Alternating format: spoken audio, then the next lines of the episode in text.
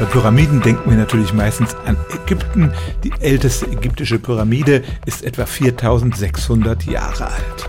Im vergangenen Oktober erschien in einer archäologischen Fachzeitschrift ein Artikel, der behauptet, ein pyramidenförmiger Berg auf der indonesischen Insel Java namens Gunung Padang sei eine menschengemachte Pyramide mit einem Alter zwischen 14.000 und 25.000 Jahren. Damit wäre das Bauwerk älter als die ältesten steinzeitlichen Funde, die man in der Türkei gemacht hat. Unter der Oberfläche befänden sich mehrere Schichten, insbesondere eine steinerne Pyramide ganz im Inneren, die äußerst präzise gebaut worden sei. Allerdings reagierte die archäologische Fachwelt mit großer Skepsis darauf. Es stellte sich auch heraus, dass die Autoren Verbindungen zu einem Filmemacher hatten, der in einem Netflix-Film die These vertreten hat, dass es eine alte Zivilisation gab, die vor 12.000 Jahren ausgelöscht wurde.